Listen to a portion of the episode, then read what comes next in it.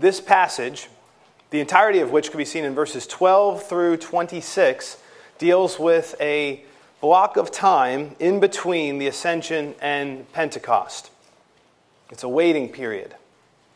There's a sense in which you could say the upper room in which Jesus' apostles, as well as others, were staying was a waiting room. We tend not to be fans of waiting times, waiting periods. You know, you usually don't walk through an amusement park and say, This is great, 220 minutes before we get on the ride. Fantastic. Usually don't say something like, How was the appointment to somebody? And then hear a response like this I'll tell you, the waiting time was excellent and the appointment was excellent. We don't usually say things like that. We often tend to think of waiting times as wasted time. But if we go through the scriptures, sometimes implicitly, in other cases explicitly, we see that waiting times are often used by God as times of preparation preparation for something He wants to do through somebody, and so on. And there are examples where it's not explicitly stated, but you could safely assume that the 40 years in between Moses' killing an Egyptian who was afflicting a fellow Israelite served to humble him and prepare him to be the Old Testament mediator, that means of deliverance for Israel that he would be. You would imagine that David's flight from Saul refined him, tested him, cultivated at least even further, I would say, that humble spirit that depended upon the Lord in prayer and prepared him to be the king of Judah and then ultimately the king of united Israel. So you look at text and you could say, I could see how God would use those times as times of preparation. And other times it's rather explicit. When we come to Acts chapter 1, verses 12 through 26, this waiting time is really purposeful. And when you get into the text, you see that rather clearly. Ironically, we're going to have to wait until next week, Lord willing, until we see the full view of how this waiting time was used, but nonetheless, we'll see some of that um, today. The passage makes abundantly clear that this time was not wasted, rather, it was necessary. I mean, think about this for the apostles. They were told to wait in Jerusalem for the coming of the Holy Spirit, for the outpouring, the promise of the Father, and it didn't happen the day after. It didn't even happen two days after. It happened 10 days after that. And so they had to wait. And I just want to make a little bit of a, an application at this point, a little bit of pastoral counsel, a little bit of an aside. For you who are in Christ, for you who have trusted Christ alone for the forgiveness of sins, for you who have repented, you had a change of thinking that resulted in a change of behavior, and you trust in Christ alone for forgiveness of sins, I would encourage you to be convinced that your waiting times are not without purpose. But I would exhort you to steward them well. Because you could mismanage a waiting period, or you could steward it wisely. Redeem the time, including waiting times. God works all things together for good for those who love him and are called according to his purpose, even extended times of waiting. Well, let's get into the text and we'll begin to be reminded of how you and I are to use times of waiting so that they might be both purpose filled and fruitful. We begin in Acts chapter 1, verse 12, where we read Then they returned to Jerusalem from the mount called Olivet, which is near Jerusalem, a Sabbath day's journey. Okay, so the first thing we're told at the very beginning of the verse is that they returned to Jerusalem. Don't just sweep past that. They rendered to the Lord Jesus Christ swift obedience. Acts chapter 1, verse 4 wait in Jerusalem for the promise of the Father. And what do we see? As soon as he ascends and as soon as the angels interpret what had happened for them and remind them that he is coming again, what do they do? The very next verse tells us they returned to Jerusalem and they made haste to do so. I think it's worth noticing how their obedience was rendered swiftly. And I think we would do well to learn from that. Sometimes, perhaps even oftentimes, delayed obedience can turn into disobedience.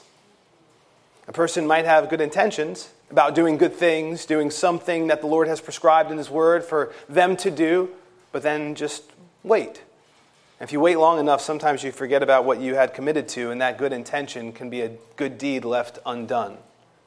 I think a good example of this could be found in the Corinthians. In 2 Corinthians chapter 8, they desired to help Christians who were in need, suffering Christians. The Macedonians were an example of those who did, but the Corinthians didn't. But they had good intentions. Paul unpacks that in 2 Corinthians chapter 8. But they didn't act on those intentions. As a matter of fact, it was over a year until they would do so. So I would just encourage you if God is calling you to do something, something that's clearly attested to in His Word, He's prescribed it in His Word, I would encourage you be swift to render to Him swift obedience. Some of you might have heard the expression. It's an expression that makes its way around the world of productivity eat the frog. It's an expression that I believe is derived from something that Mark Twain had said. He had said something along the lines of Eat a live frog first thing in the morning, and nothing worse will happen to you the rest of the day. so, at least one writer had seen in that an opportunity to make an application for time management and productivity. In other words, saying something along the lines of if you do your hardest task first thing in the day, if you quote unquote eat the frog, you get that out of the way, and then the other tasks that you have to do during the day will not be hampered by your anxiety or your stress over having to do that difficult task. I think one can easily see the benefits of applying such a principle.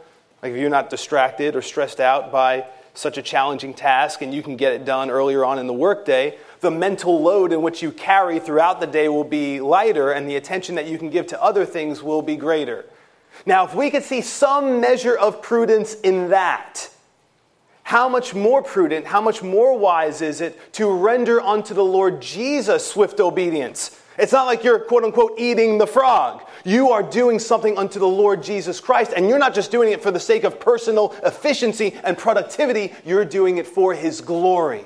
So I come back to what we see here in Acts chapter 1, verse 12. By the grace of God, grow in the grace of rendering to the Lord Jesus Christ swift obedience. Even if it seems hard, you're not doing it for simply personal efficiency or personal productivity.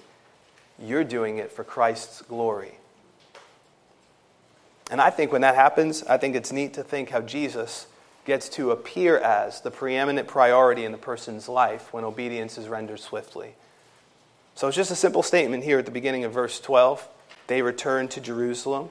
That's what Jesus told them to do, and that's what they did, and apparently they did it swiftly.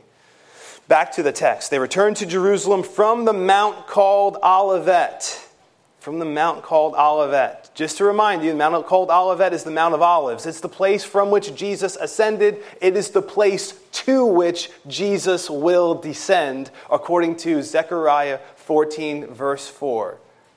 The feet of the eternally begotten Son of God who took on flesh will touch on the Mount of Olives. And the topography, if you go through Zechariah 14 of that land, will change. More about that in a moment. Now, the location we're told here is near Jerusalem, a Sabbath day's journey. Now, according to Jewish tradition, now this is not explicitly prescribed in God's law, the people of Israel were allowed to just travel a certain distance on a Sabbath day. You couldn't travel, according to Jewish tradition, the same distance that you would on any other day of the week. That's why it says a Sabbath day's journey, because the amount of distance that a Jewish person would travel on a Sabbath day was different. Now, according to Jewish tradition, you could only travel about a little over half a mile. If you round up about six tenths of a mile, you could travel on a Sabbath day. You'd say, where do they get that from? Well, that calculation was extracted from Israel's camp arrangement in the wilderness. The furthest tents within the camp arrangement of Israel in the wilderness was about 2,000 cubits away from the tabernacle which turns out to be about 3,000 feet. So, the furthest anyone would ever have to travel on a day of the Sabbath to get to the tabernacle would be about 2,000 cubits or 3,000 feet, approximately, give or take, depending on how fast you walk, about a 10 minute walk. And you might say, okay, that seems like a insignificant geographic detail. Why spend so much time even just giving us those details? Well, A, it helps you to understand it. B, it helps us to appreciate again the historical accuracy and attention to detail with which Luke, carried along by the Holy Spirit, writes. But then also, I would say, it could add another detail to your sanctified imagining of what it will be like when the Lord Jesus Christ returns. When he comes and his feet touch down on the Mount of Olives, which is about a Sabbath day's journey away from Jerusalem Zechariah 14 doesn't unpack exactly what will happen, but you can imagine he lands on the Mount of Olives and he makes his way, perhaps it works out just like this, towards Jerusalem, enthroned as the king there. And now you can imagine in your mind, well, hey, that's about a 10 minute walk, depending on how fast or slow he walks. Just setting your mind on things above like that, using your imagination in that way, I think has more ripple effects of blessing in a Christian's life than we might imagine. Instead of having our mind on earthly things as much as we often do, just imagining how that might play out in light of the text of Scripture, I think brings with it more edification than we often realize. He's coming, and it may play out just like that, but now you know when he lands on the Mount of Olives, it's a Sabbath day journey away from Jerusalem, which is about a 10 minute walk. Next, Luke provides an accounting of who was there at Jerusalem awaiting the outpouring of the Holy Spirit. In verses 13 and 14, we read, And when they had entered, they went up into the upper room where they were staying Peter, James, John, and Andrew, Philip and Thomas, Bartholomew and Matthew, James, the son of Alphaeus, and Simon the Zealot, Judas, the son of James. These all continued with one accord in prayer and supplication. Earlier manuscripts don't include the word supplication. With the women and Mary, the mother of Jesus, and with his brothers. So they went into the upper room where they were staying. This may well, very well have been the upper room. It likely was that room that they were in for fear of the Jews, the room that you see in John chapter 20. That they go back there, and that's going to be where they are going to wait. Then we get a listing of who's there. We see the 11 apostles because Judas had forsaken his office. Now, to give you a little hint of what's coming, Lord willing, next week, one of the reasons for this waiting period, one of the reasons why it was intentional and purposeful and needful, is because there was only 11 apostles. And the Lord didn't want the day of Pentecost to come until the number 12 was back in play, until there were 12 apostles. Like the 12 tribes of Israel, there was to be 12 apostles there on the day of Pentecost. More about that, Lord willing, next week. But here we have the 11 apostles listed. And I would say this is a good opportunity for those who might not know to memorize who the 11 apostles were. Interesting family trivia question, right? Wife, you can ask your husband. Husband, you can ask your wife later. Child, you can ask your parent, or so on, however you want it to work out. You can ask somebody, ask a friend, ask a brother or sister in Christ, do you know who the 11 apostles are? Not to just put someone on the spot and try to embarrass them, but it could be a fun thing that you could do in safe company where they won't feel embarrassed. And the reason why I mention that is because, not because it's a trivia detail that you need to get into heaven. As though, like, you know, the only people who are going to get into heaven are those who can recite who the 11 apostles were before another one was added. The reason why I say that is because oftentimes as Christians, there are details like that, like fundamental Bible details that we might not know. I'm not talking about the gospel. Like, you have to know the gospel if you're a Christian. Like, if you became a Christian, you have to know how you became a Christian. That by the grace of God, you believe the gospel that you deserve the eternal wrath of God, but God sent his Son to stand in your place and to bear the wrath that you deserve, and that it's only through Jesus' life, death, and resurrection and faith alone in him that you are saved. You need to know that. But there are fundamental things that'll be good for Christians to know. For example, what are the books of the Bible? What did God do on the six days of creation? What did he do on day one, or day two, or day three, or day four, or day five, or day six? What are the Ten Commandments? I say that. I remember early on in my Christian life, um, I was having meetings with an assistant pastor, kind of going through uh, a discipleship process. Uh, we had a relationship, good, good relationship, and I'd meet with him, and he'd kind of disciple me, give me different things to read, and, and so on. And then one day, he had asked me to tell him what the Ten Commandments were. I'm a relatively new Christian, and I'm kind of stumbling through it. And he said something to me along the lines of, ABCs, brother, ABCs. And it just stuck in my mind because we could take for granted, we can know theological concepts and we can have, you know, an understanding of theological concepts, but we should know some basic things about the scriptures. Like what are the books of the Bible? What are the Ten Commandments? What did the Lord do in the six days of creation? And maybe you put in the category here memorizing who the 11 apostles were. You can maybe work up to uh, memorizing who the kings of Israel were, who the kings of Judah were, who was in Jesus' genealogy. And by the way, I'm not just saying this for just rote memorization purposes. The more you have in your mind about God's word, the more you have access to things to meditate on, to pray about, and to praise God in light of. I'm telling you, when you think about who these apostles were, and some of whom you know well and some of whom you don't, when you just know them, you could even think about the amazing grace of God in using them, and it could lead to edification in a bunch of ways. Hopefully, you'll get a little bit of a glimpse of that today. So, one of the reasons why we're only stopping at verse 14 today is because for those of you who might not be familiar, I wanted to give you a little bit of an overview of who these men were. I'm not going to do it so much with the first three, because I think the first three we are well familiar with, or at least to a degree, in light of them being spoken about more than the others in the scriptures. But the others, I want to give you a little bit more about who they were so that you might be encouraged and instructed, even as we go through the book of Acts. As we go through the book of Acts, you'll see occasions. In my family devotional last night with the family, we were in Acts chapter 5. And in Acts chapter 5, you see that the apostles were beaten. Apostles, plural. They were beaten. And they left, having been beaten by the Jewish religious leadership, rejoicing that they were counted worthy to suffer shame for his name. Now, it wasn't just Peter, John, and James. That included the other men that you're going to hear about briefly right now. So, if you have a better idea of who they are, some of which we know definitively, some of which comes to us through history and tradition and may or may not be true, I think it could lead you to better appreciate some of what you're going to see in the book of Acts as we go forward as well. So, first we have Peter. I won't spend much time on Peter because uh, you are probably decently familiar with him. He was the fisherman from Galilee who became a fisher of men.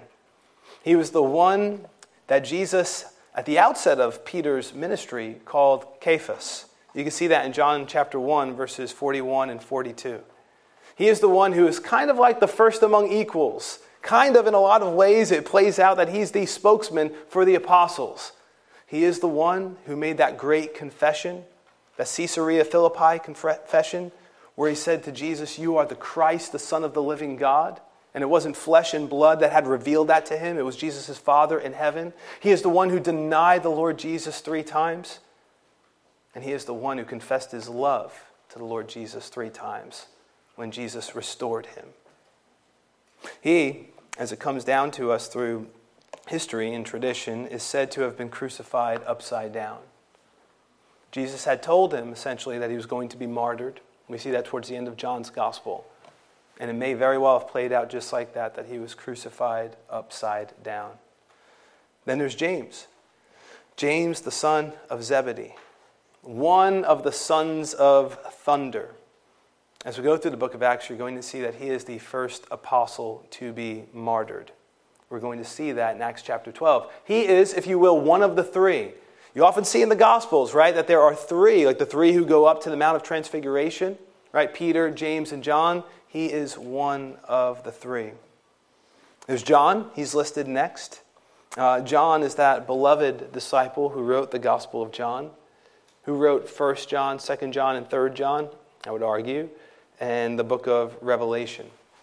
He's the one who fell face down when he saw Jesus in the book of Revelation. And think about this one. He's the one who laid his head upon Jesus' chest so close to Jesus. Yet when he saw Jesus in the book of Revelation, he fell down at his feet. So, so close, yet in such awe of the Lord Jesus Christ. And think about it, it could be overlooked that he went on and he kept ministering even though his brother was the first one to be martyred. And there's no signs of John becoming bitter. Like Peter gets released from prison later on in the book of Acts, but my brother didn't just consigned himself to the will of God, doubtless trusted God's will, and went about his business of doing ministry for the glory of God. He was the one who was exiled to the Isle of Patmos. Now, John Foxe, he had noted. Now, again, some of these details, you'll have different bits of historical information. So you don't stand on these historical details in the same way you stand on the scriptures. The scriptures are the inspired, inerrant, authoritative word of God. But then we have historians like Eusebius writing in early church history. We have somebody like John Foxe who had tried to compile from different traditions and records an accounting of the martyrs in the church. And there are other early church writers. So it's hard to get a clear, definitive assessment of certain things. But one of the things that may have been the case with John is that prior to being sent from Ephesus to Rome, according to um, John Foxe, he was ordered to be boiled in a cauldron of oil, but escaped by way of a miracle. At that point, he is believed to have been released um, to the Isle of Patmos. Not released, he was sent to the Isle of Patmos, eventually released due to his old age. And then some argue, some say he was the only apostle not to die a martyr's death. There is at least one writing that I know of in church history that's connected to um, an early church writer, Papias, who said that he was killed by a group of Jewish men. So maybe he was martyred like the others, but maybe he wasn't, and he was the only apostle to escape um, martyrdom in God's providence. Then there's Andrew. Andrew was Peter's brother and also a fisherman. Now, one of the things that you might not realize about Andrew is that he was the one that was used by God to lead Peter to Jesus. You see this in the opening chapter of John's Gospel. Speaking of Andrew, in John chapter 1, verse 41, and in reading the first half of verse 42, his, he first, this is um, Andrew, he first found his own brother Simon and said to him, We have found the Messiah, which is translated the Christ, and he brought him to Jesus. So Andrew is one of the disciples of John the Baptist. He comes across Christ and then he goes and he tells his brother, and his brother comes to Christ.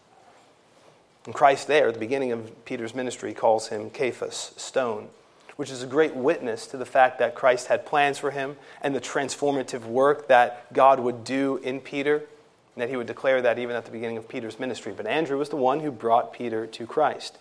According to Foxe, uh, once again, uh, he, speaking of Andrew, preached the gospel to many Asiatic nations.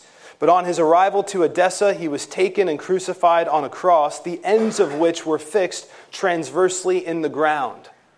Which is why you'd often see people say, or hear people say, that Andrew was crucified on an X shaped cross. How do you get an X shaped cross? Well, you just tilt it and you have two ends put in upon the ground. So that may have been how Andrew gave his life for the glory of God in serving Christ. Then there's Philip. Now we see Philip next. Philip was found by Jesus, and Jesus said to him in John chapter 1 verse 43, "Follow me." He was from Bethsaida, which is the city of Andrew and Peter. You see that in John chapter 1 verse 44.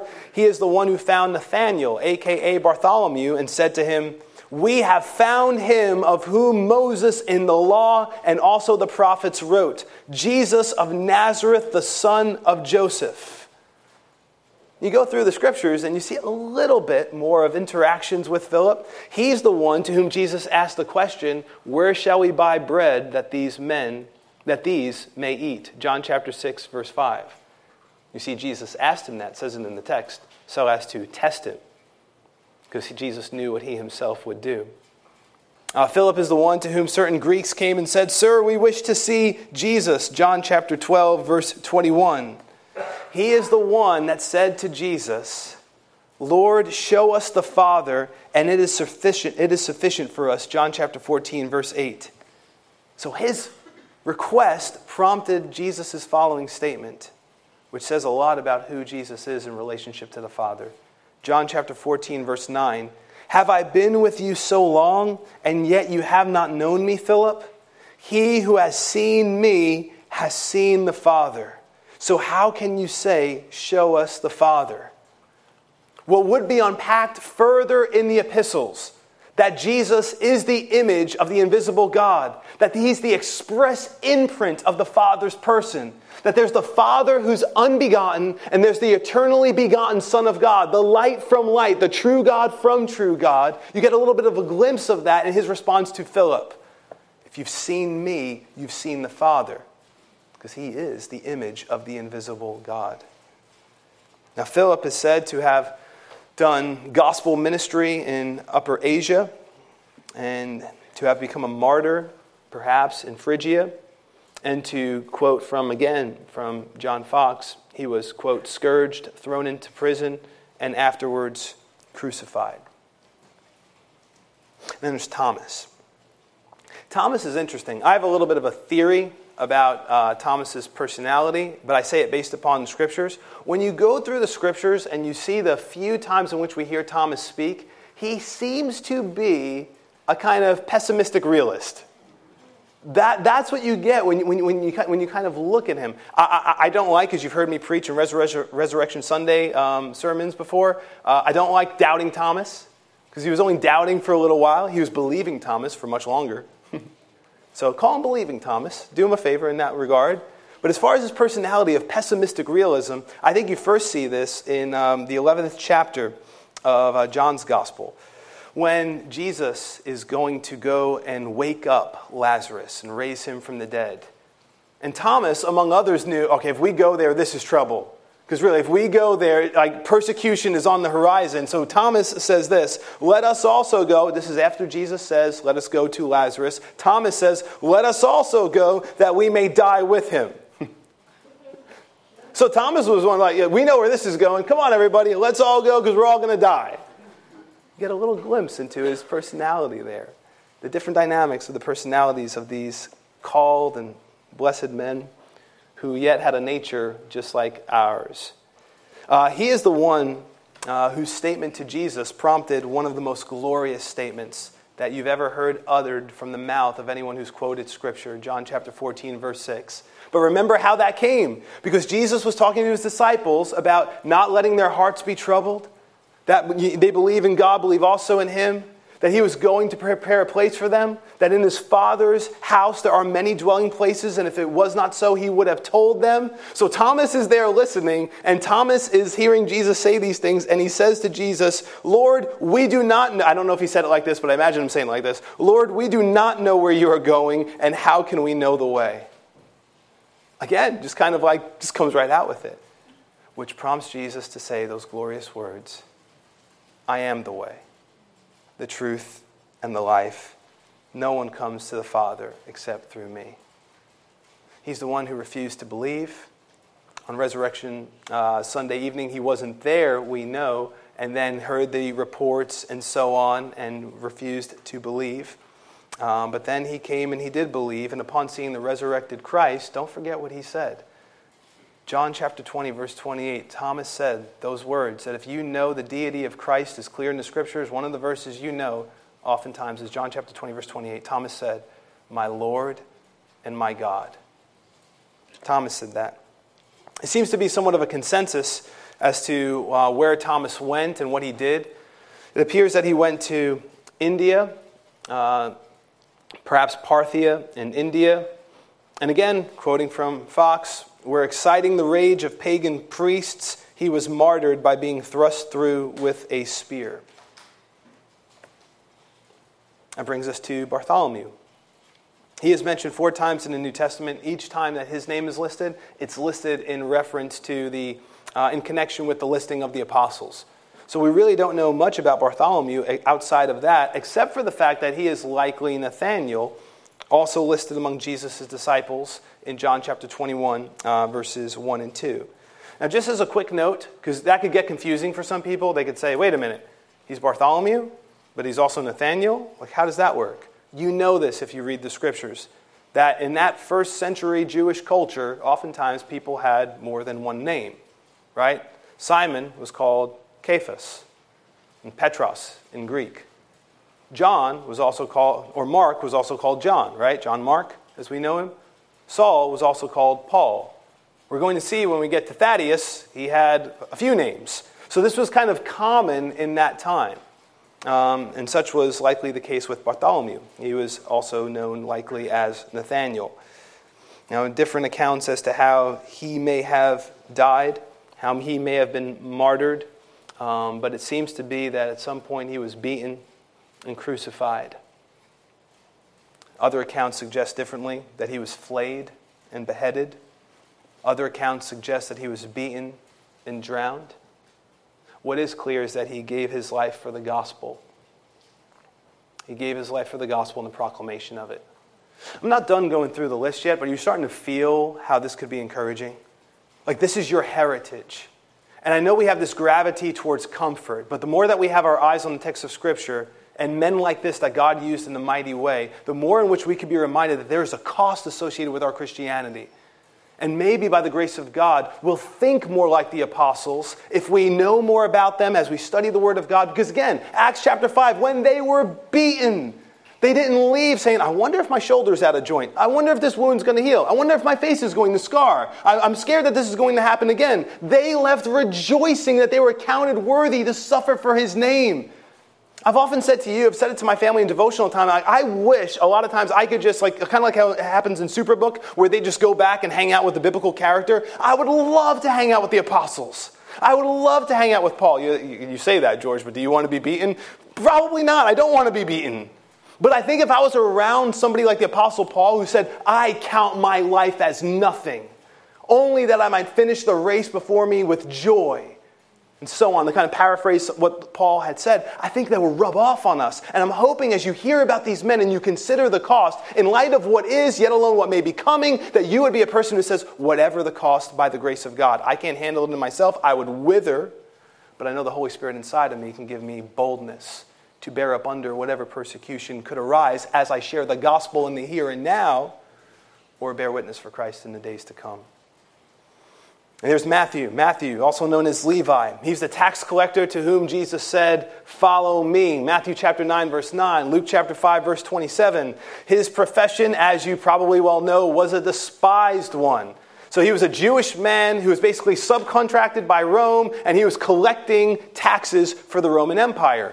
And there was infamy that was associated with that profession because what you could do as a tax collector is you didn't need to only collect, you should have only collected what was rightfully due to the Roman Empire, rendering unto Caesar what is Caesar's, but you could collect more and then keep the difference for yourselves, and for yourself. That's why John the Baptist would say to the tax collectors, remember the tax collectors came to him after he issued that call to repentance and they say, "What should we do?" And he says to them, Collect no more than what is appointed for you. Luke chapter 3, verse 13. So this is Matthew. He is the author of the Gospel of Matthew. And it appears when you look at the early church writer Eusebius of Caesarea in his work Church History, he quotes from Papias of Hierapolis, saying that Matthew wrote the oracles in the Hebrew language and everyone interpreted them as he was able. Uh, John Foxe would say that those, um, that first work of Matthew's Gospel in Hebrew was later translated into Greek by James the Less. Um, so more can be said about that in other venues, but nonetheless, he's the author of Matthew's Gospel.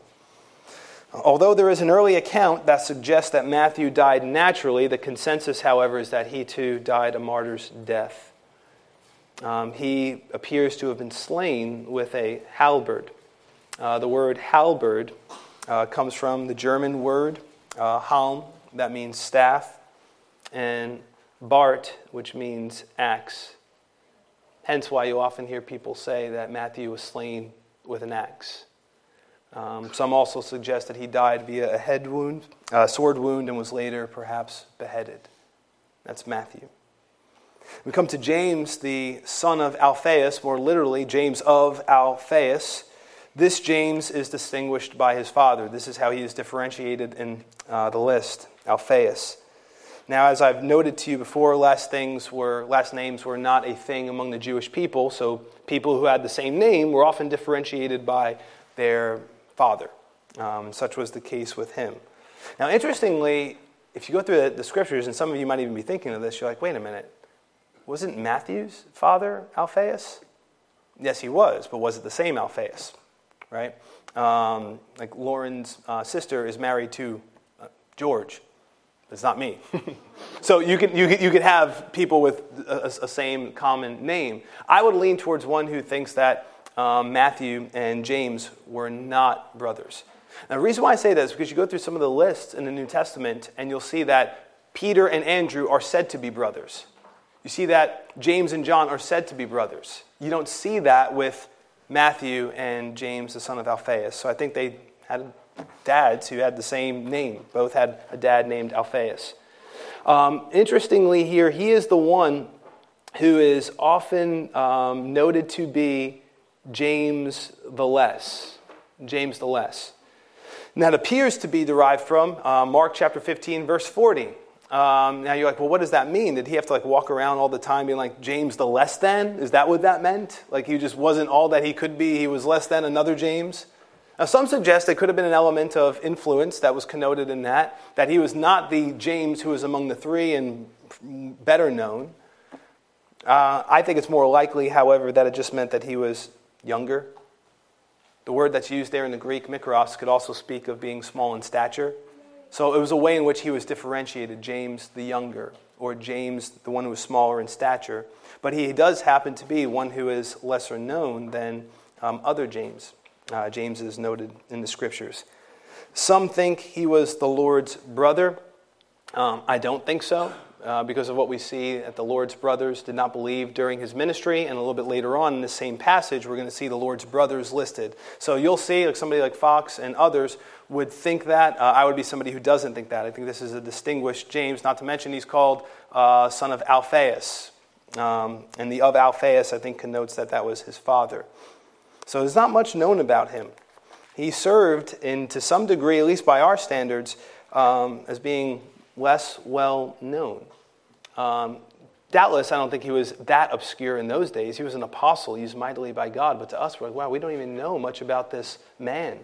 This man who Jesus said would sit with the other apostles on 12 thrones, judging the 12 tribes of Israel. A man whose name is written on a foundation stone in the New Jerusalem, yet we don't know that much about him. And perhaps that could be an encouragement to you and I as we serve in relative obscurity. People don't have to know what you do, you don't have to be well known. You just have to be, by God's grace, faithful to the God who saved you, to the Savior who shed his blood for you. How did he die? We're, we're, not sure. Again, because there was, I think, a measure of confusion between him and James the Just, the Lord's brother, who became a leader in the Jerusalem church. Some confuse, I would argue, his martyrdom with James the Just's martyrdom. A little bit of an aside the Lord's brother, James the Just, appears to have preached and I've told you this before on other occasions, been preaching at the pinnacle of the temple where he was thrown down from. And then subsequently, after falling down to the ground, somebody came up to him as he was on the floor, hit him in the head with a fuller's club. Some even use very graphic language, dashing his brains out. And then he might have been subsequently stoned after that. That's James, the Lord's brother, who I would argue is different from James the apostle here.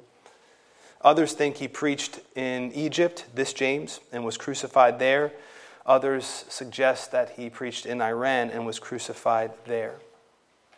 So he likely gave his life as well for the Lord Jesus Christ. Two more apostles left in this list of 11. There's Simon the Zealot.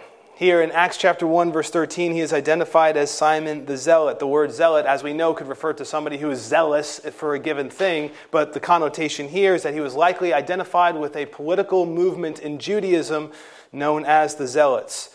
They were so anti Roman, they would carry out these kind of guerrilla warfare tactics against the empire. They hated Rome. They wanted to do whatever they could to be a thorn in Rome's body, and they did whatever they could to antagonize them in the hopes of eventually overthrowing them. And then this man comes to know the Lord Jesus Christ and becomes an apostle. And as has been noted before, and I will say it again, think of how neat it is to think of Simon and Matthew being apostles together. I mean, this man, being a zealot, having that kind of history, hating Rome, think of how much natural anger and angst he would have towards somebody like Matthew, who was subcontracted by Rome, was basically doing Rome's dirty work for them. Yet in God's sovereign providence, he would put those two together. And they would be united together, and they were in, as we're going to see, in one accord. They were in one accord as they prayed together, among others, in this upper room waiting for the day of Pentecost. Um, how did he die? It's not exactly all clear um, to me, but tradition says that he was martyred in Persia. A little synopsis of this could be found on Got Questions, uh, proclaiming the gospel there and martyred for refusing to sacrifice to the sun god. So, likely martyred as well. And last, we come to Judas, the son of James. This Judas is known as Judas, not Iscariot. When you look at John chapter 14, verse 22, we hear him speak one time in the New Testament. We'll get to that in a moment. Um, this is Judas, the son of James, Judas of James. But again, as I noted before, he appears to have had a few names, one of which was Judas, another of which was Thaddeus, and another of which was Lebbaeus. Thaddeus means breast child, and Lebbaeus means heart child. So these were likely terms of endearment that were given to him by his mother and or family members. And there's other things that you could say about the possibilities of these names being given to him. But for the purposes of time, I'll move on to the words that we see him speak. The only words we hear Thaddeus speak in the New Testament are found in John chapter 14.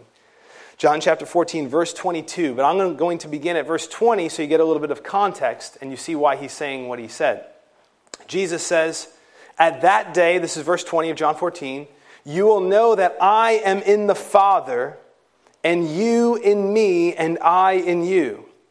And he who has my commandments and keeps them, it is he who loves me. And he who loves me will be loved by my Father, and I will love him and manifest myself to him.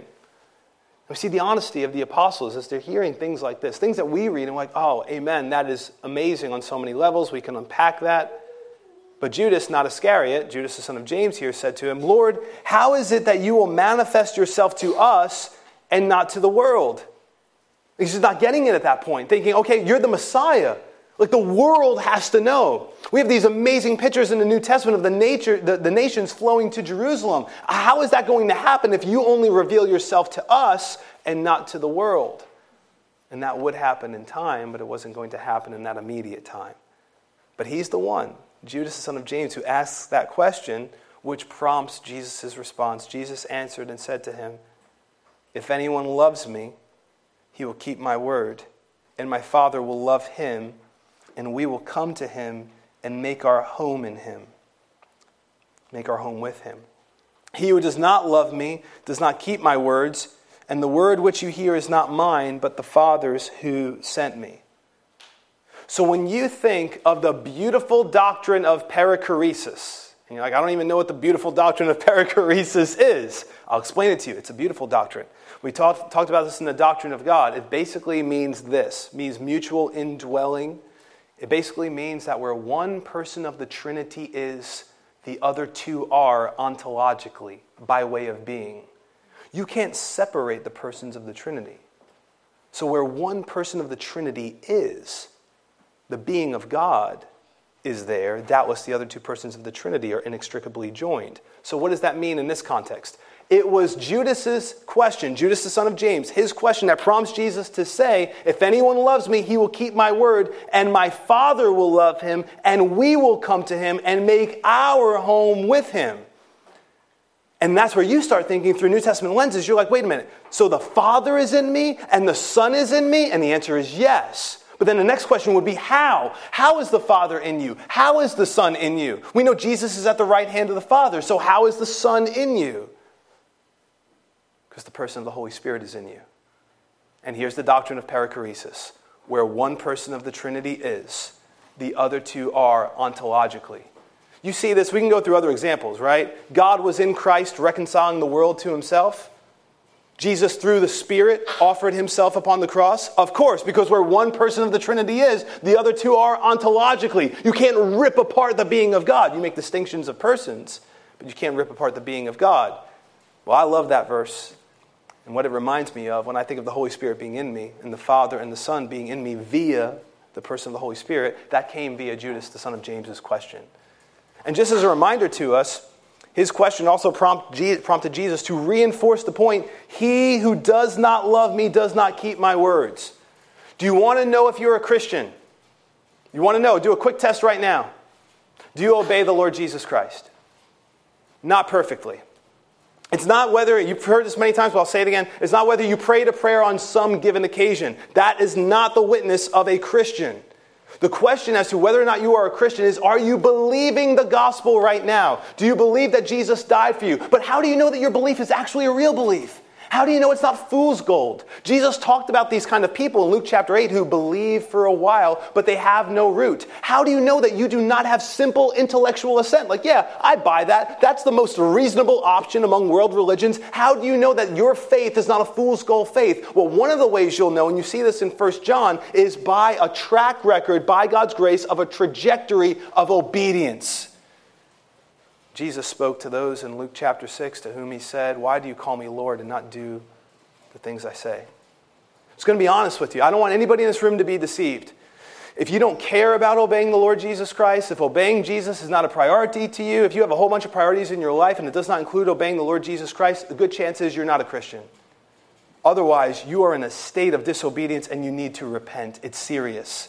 Don't wait, do it now. Jesus said, He says it multiple times in the Gospel of John He who loves me keeps my commandments. But we can make up all these other reasons why we think we love Jesus, yet we disobey his commandments, which is witnessing to the fact that we don't actually obey him. And again, please know, I'm not saying you have to obey him perfectly. You can't. But part of the way that you obey him when you disobey him is by confessing your faults to others to pray for you and telling him that you're sorry and so on and repenting. That's part of the way you obey him. So even in your disobedience, you can display obedience. So thank you, Judas, son of James, for asking Jesus what you did and prompting such amazing statements to come from our Lord's mouth. Um, again, noting from Got Questions, uh, I, I like the statement here. Extra biblical literature says that after Pentecost, Thaddeus took the gospel message north, where he performed miracles, preached, and founded a church in Edessa, an area in modern Turkey. One tradition says that he was either clubbed or axed to death for his faith, and another that he was crucified. One of the things that's really interesting to note, and I won't go into this in extended detail, is that these men wrought mighty miracles by the hand of God. And one of the reasons why you can get excited about heaven is because perhaps God will allow us to hear about, I don't know, see in kind of replay form what these men did. There are stories connected with these men as to how they might have been used in people's lives. Um, this man, Judas, son of James, might have been used to heal a king who was in Syria and might have been clubbed uh, to death for his faith there. So it's exciting to think how God used these men and confirmed his word with signs and wonders through them. They were his apostolic messengers.